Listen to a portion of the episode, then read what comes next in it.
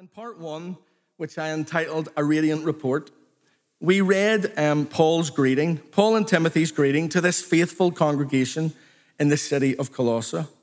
And here, uh, I think it was verses 1 to 8, Colossians 1 1 to 8. Paul and Timothy told the saints of the radiant report that they had heard from, from this fellow minister in the gospel. And you remember his name, Epaphras. And this report that Paul received told Paul and Timothy of all the good things that were happening and taking place within the fellowship in this Phrygian city, in the, in the city of Colossae. In part two, sorry, which was Paul's prayer, we looked at uh, verses 9 to 10 in depth. And this is where Paul encouraged the believers in Colossae by telling them that both he and Timothy were remembering the church continually in their prayers. Paul and Timothy were praying that all the believers in that place would be full of the knowledge of God's will, with all wisdom and understanding, something that the believers needed in order to, as Paul put it, what did Paul tell them? Walk worthy of the Lord unto all pleasing, be fruitful in every good work, and increase in the knowledge of God. In part three, which I uh, entitled The Source of Strength, we focused in on Paul's words in Colossians 1, verse 11. And Paul and Timothy both desired, they had a, a real desire that the believers and faithful saints in this fellowship, in this body of Christ at Colossae, would be, and I quote, strengthened with all might. Strengthened with all might. How? Where would this strength and might come from? Well, Paul and Timothy answered this very question in the next phrase. And, they, and Paul wrote this according to his, that is Jesus Christ's glorious power. Do you remember we looked at that? According to his glorious power. And this power, this glorious power, would enable every saint, every believer, for them to have all patience. Wouldn't it be great if we had all patience? It'd be great if I had all patience. And Paul also wanted them to endure long suffering with joyfulness. Now, that's something, isn't it? Enduring long suffering with joyfulness. Then in part four, we read Colossians 1 12, 13, and 14 together, where Paul wrote these words, giving thanks unto the Father. This was Paul's praise. And in this portion, Paul shared with the Colossian believers the wonderful truth, the glorious truth that every believer and every disciple of Jesus was, as he said, a of the inheritance of the saints in light. Isn't that wonderful? And that was good news, but that wasn't all the good news there was. There was more than that. You see, God had delivered every believer out of the power of darkness and into the kingdom of his dear Son, Jesus Christ. He had translated them, transported them, taken them, moved them from darkness and into glorious light. What wonderful news for the believers in Colossae. And the same is true for all of us tonight. Isn't that right? Can you say amen? Help me out tonight. I hope you can remember the title for parts five and six The Supreme and superior sustainer. Do you remember we looked at that? And over two weeks, we focused on one of the most powerful passages, I think, in all of Scripture Colossians 1 15 to 18, where Paul tells the saints gathered there in that city Jesus, the Son of God, he is the image, the perfect representation of the invisible God, and that makes him the firstborn over every creature. And by this Jesus, by this firstborn, all things were created all things were created by him and for him. Remember that? By him and for him. And that's not all. This Jesus, the firstborn, he is before or over all things, and by him all things consist and hold together. But not only is he over all thrones, all powers, and all dominions, he is also over us, over the church, his body.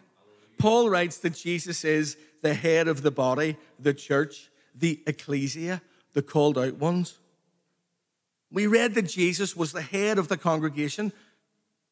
He is from the beginning and he is the firstborn of the dead. So that in all things, in everything, church, over everything and above everything, he would have the preeminence, that he would be number one in rank. Number one. And then Paul writes those inspired words that we read in week seven of our study we all know it so well. For it pleased the Father that in him should all the fullness dwell. And you know what, church? It did please the Father that his Son, Jesus Christ, that in him all this fullness, all the fullness of the divine nature, all the fullness of deity, all the fullness of the divine nature, and, and all that it means to be God came to dwell, and it still does today. Jesus was the God man, fully God, but fully man, the only begotten Son of the Father, full of grace and truth. The fullness of the Godhead resided in Jesus, and nothing has changed. Nothing has changed. It's still the same today. And you know what, church? That leads us into our scripture reading for tonight, which is Colossians 1, verse 20. Now, I had planned to do four or five verses, but when I started, I just I got stuck. I got stuck on one, so that's what we're doing tonight. And our title for tonight is The Peacemaker's Perfect Plan. Say that with me. The Peacemaker's Perfect Plan. Now, before we read it together, I want to remind you of something that we discussed a few weeks ago. You see, this verse brings to a close the portion that many believe was a saying that was already well known in the body of Christ at this time. We, we talked about was it a hymn? Was it a poem? Was it a simple saying? Was it some kind of doctrinal statement that the church had, had come to know? We just don't know. But it does bring this portion, beginning at verse 15, to a natural conclusion. And I think it's, it, it's right just to end here. And I think the best thing to do, just to keep it in the right context, is to go back and read from verse 15 right through to verse 20 so that we're able to follow the natural flow of Paul and Timothy just to make sure we understand what they were trying to communicate to, to the believers all those years in Colossae. Is that okay? Is that all right if we do that? All right. You don't have a choice anyway. So, who? This is verse 15. Who? And that's Jesus. Jesus is the image of the invisible God, the firstborn of every creature. For by him were all things created that are in heaven and that are in earth, visible and invisible, whether they be thrones or dominions or principalities or powers, all things were created by him and for him. And he, he is before all things, and by him all things consist. And he is the head of the body, the church, who is the beginning, the firstborn from the dead, that in all things he might have the preeminence, or that he might be number one. For it pleased the Father that in him should all fullness dwell. And having made peace, oh, sorry, and having made peace through the blood of his cross, by him to reconcile all things unto himself. By him, I say, whether they be things in earth or things in heaven. As I've already said in our previous study a few weeks ago, we, we spent some time in verse 19 trying to mine out and discover the, the wonderful gold buried within it. And, church, there was many riches to be found, as there is in all of the Word of God. We learn from Paul that it pleased God, it pleased the Father of all creation to have the fullness of the Godhead and divinity reside permanently in Jesus Christ. And that word's important permanently. This wonderful event, this the incarnation, brought pleasure and delight to God. God was pleased with how his plan was working out, as he should be, because it was a wonderful plan. And now in verse 20, we discover something else that brought pleasure and delight to the Father. We read of something else, something wonderful that pleased the one true God. Now, maybe you're thinking, Pete, I don't see what you're talking about. It's, that's not there. Well, I think a bit of an issue is reading this in the King James Version, which I, I, I love. I'd be inclined to agree with you because unfortunately, the word order that the translators have went with makes it a little bit wooden and it's, it's a bit tricky to grasp. So, can I read you just this verse in one other translation that will make it that little bit clearer for you to see? This is God's words, God's word translation. Reading from 19, verse 19. God was pleased to have all of himself live in Christ. God was also pleased to bring everything on earth and in heaven back to himself through Christ. He did this by making peace through Christ's blood sacrificed on the cross. Amen. Did you see it? You see, God was pleased in verse 19, but then we found out in verse 20 that God was also pleased with something else. There are two things here that brought God true delight and pleasure. Firstly, that all the fullness of the Godhead, that divine nature, was to be found permanently residing and abiding in Jesus. And secondly, for tonight, that God was pleased to reconcile, to bring back to himself, to restore in relationship to himself absolutely everything on earth and in heaven. And this pleased God so much. These two wonderful events brought the Father delight and pleasure.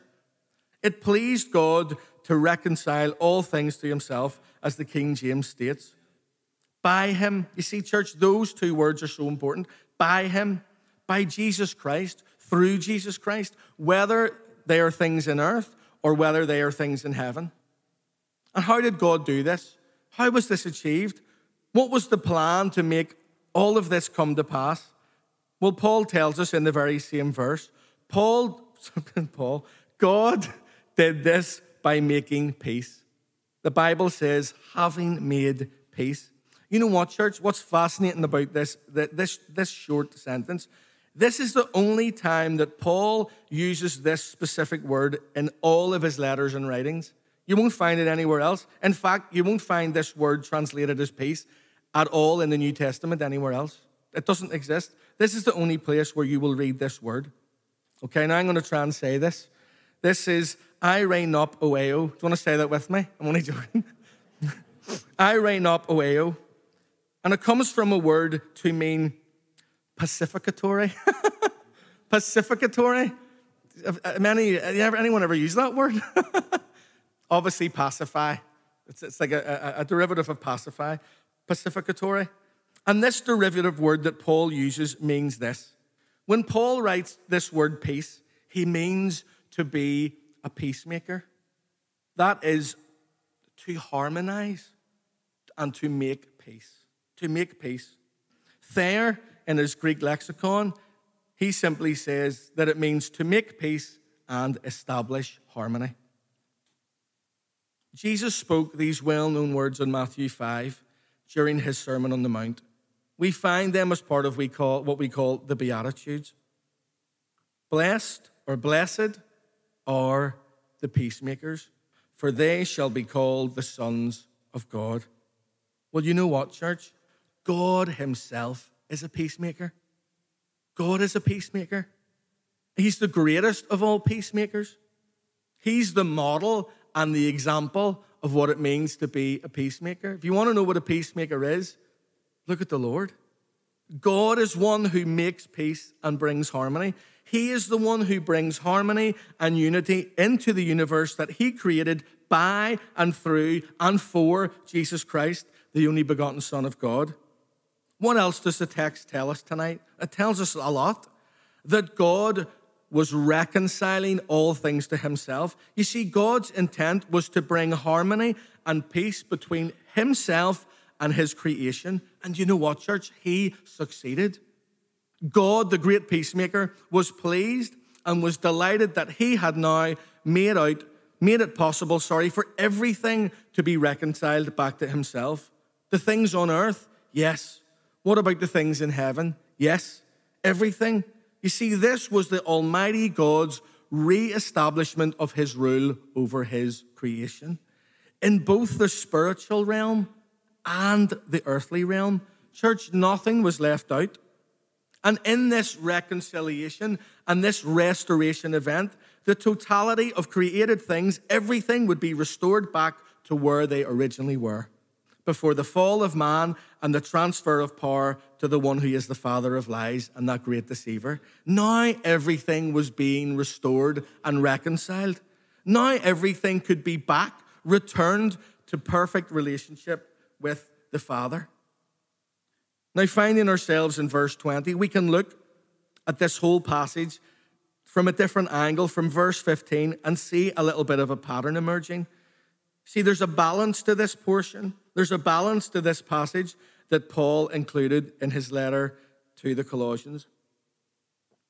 The entire portion, as we know, speaks of the authority and the preeminence of the Son of God, the supreme and superior sustainer.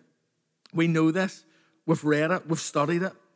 But you know, we can also break this portion down into two balanced, uh, uh, two balanced sections. We have verses 15 to 17 being the first, and verses 18 to 20 being the second.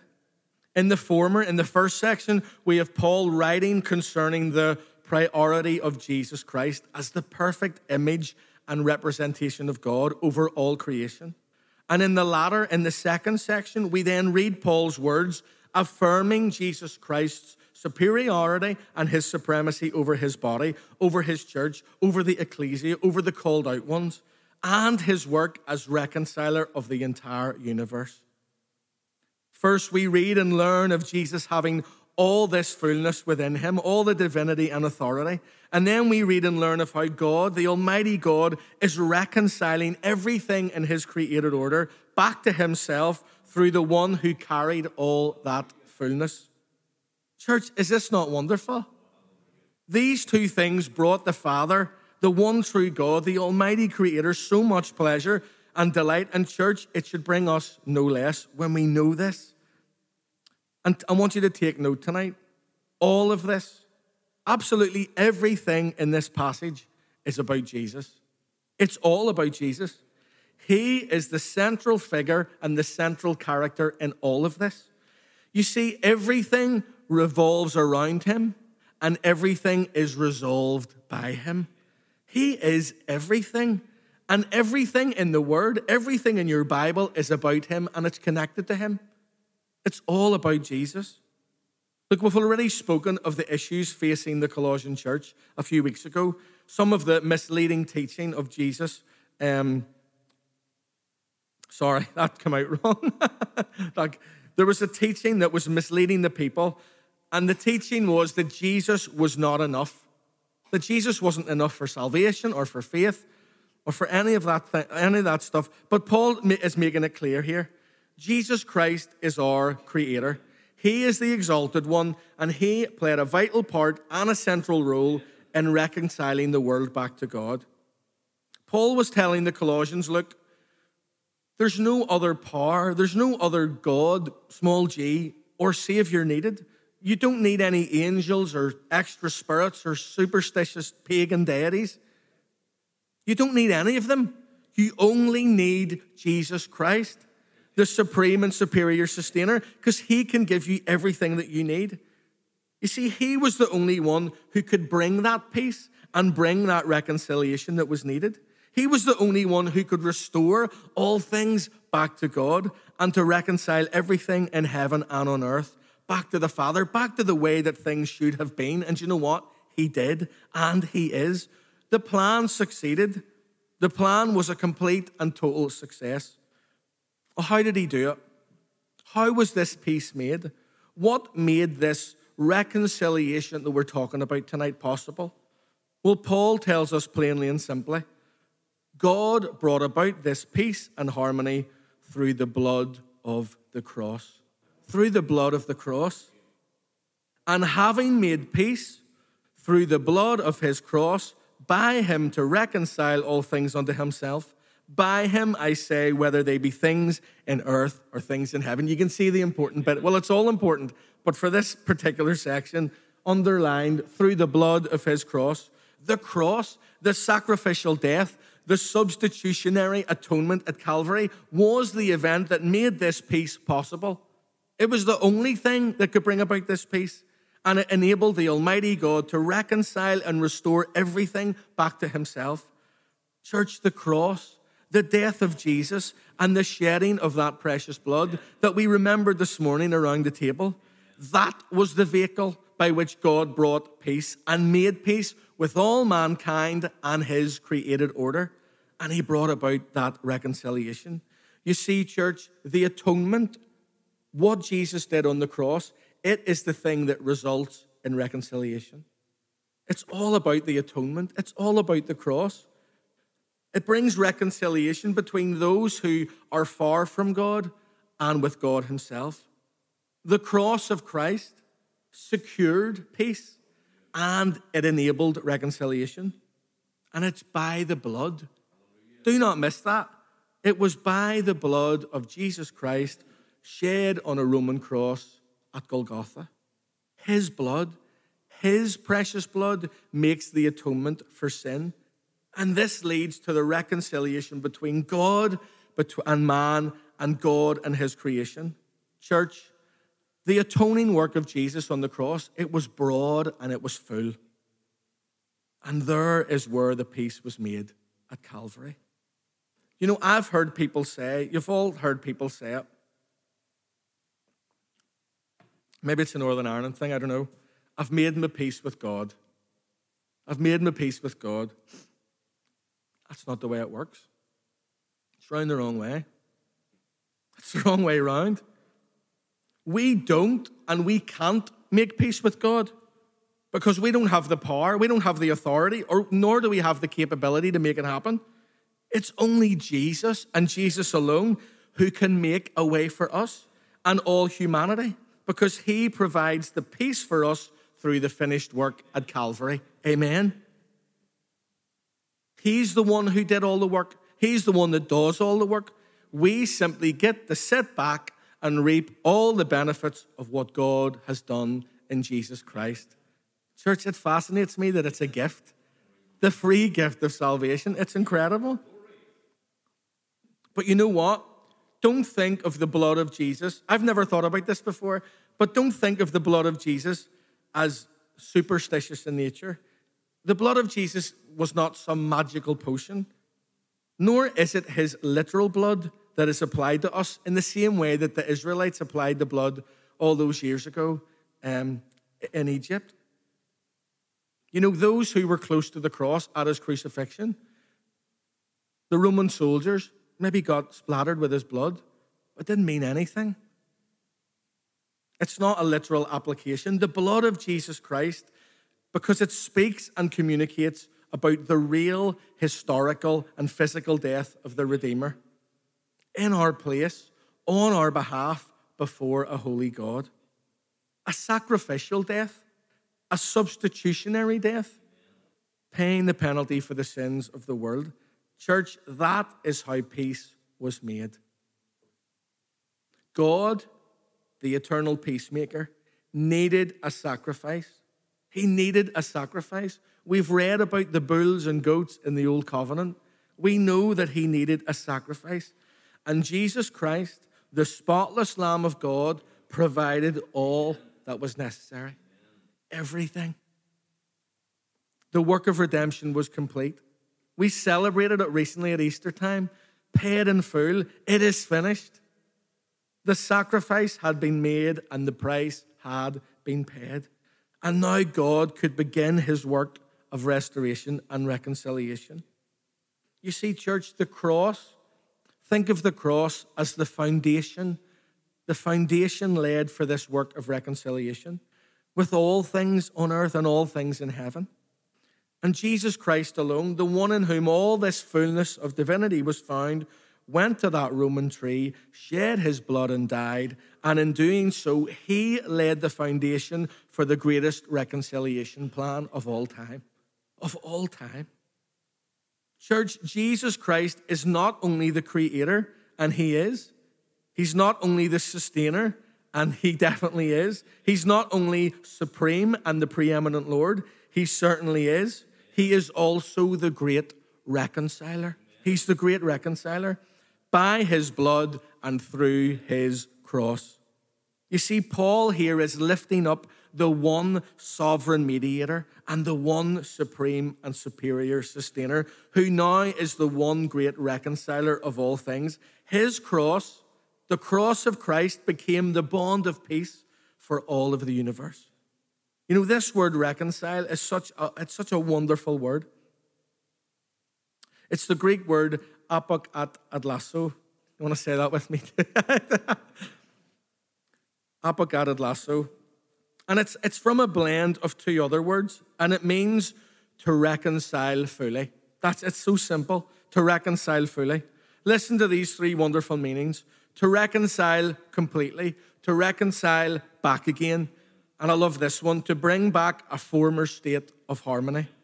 You know, I looked up our English word reconcile just to see what I could find, and I liked what I found. It means to restore friendly relationships between. Isn't that good news for the world? Isn't that good news for us? You see, God set about restoring the relationship that it once had with Him.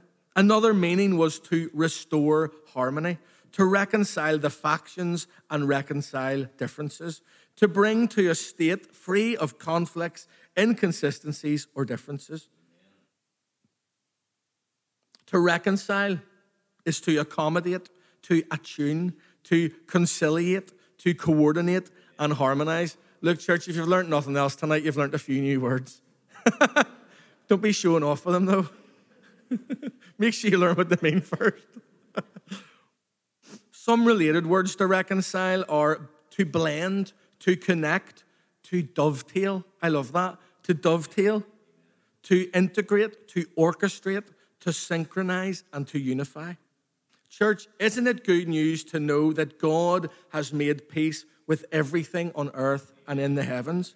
He has begun, He has reconciled His creation and all that is in it completely back to Himself to the former state of harmony. And He has made it possible to reconcile opposing factions and to be able to reconcile differences. He's made it possible for the world to be free of conflict with Himself as He accommodates, as He conciliates, and coordinates this restoration. He has made it possible for the creation and all mankind to dovetail with Himself. I had to try and get it in somewhere. To harmonize and synchronize with their Creator and Redeemer. And now there was an opportunity for unification and total reconciliation.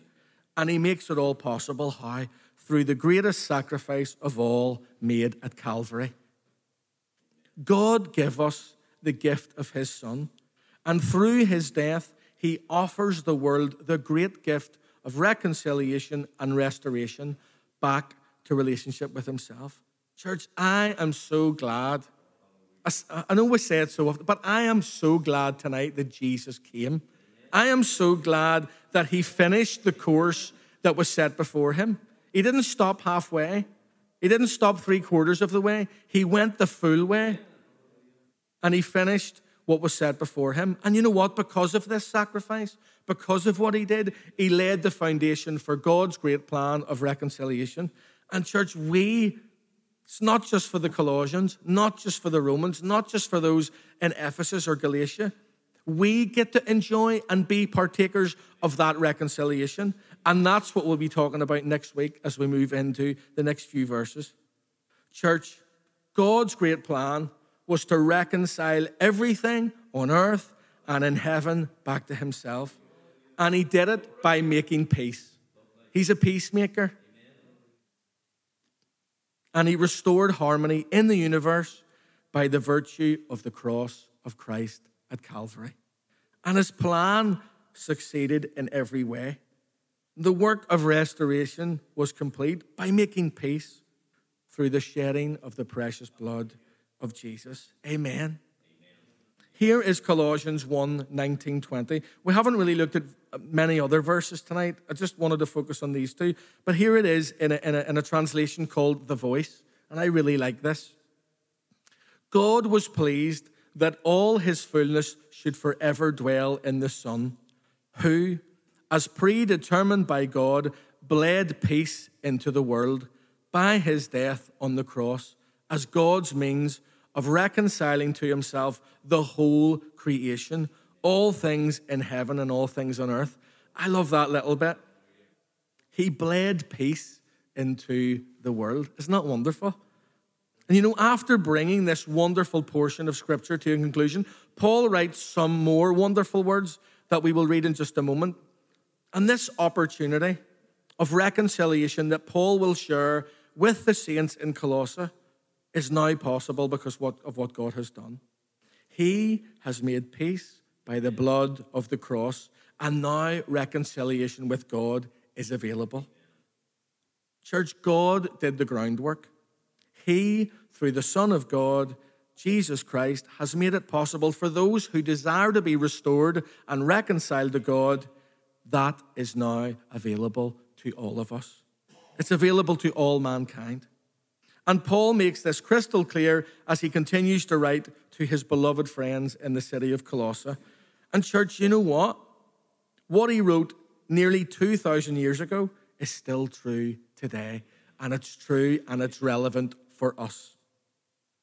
You see, the words of God are still relevant. They are. And reconciliation is still available today because of heaven, because all of heaven and earth has been reconciled through the precious sacrifice of Jesus Christ, the Holy One of God. Church, it pleased God to do this. It pleased God to do this. It gave God delight to do this, to put this plan into motion. And He has made this restoration and reconciliation sure. A restoration of all things. And here's the next two verses. And you that were sometime alienated and enemies in your mind by wicked works, yet now hath he reconciled in the body of his flesh through death to present you, O church, to present you. This is so wonderful. To present you holy and unblameable and unprovable in his sight. Church, we are holy, we are unblameable, and we are unreprovable in his sight. Amen. That is good news tonight. That's wonderful news tonight. Why don't we stand together, church? And we're going to sing just a beautiful modern hymn as we close this evening service. Thank you for your attention.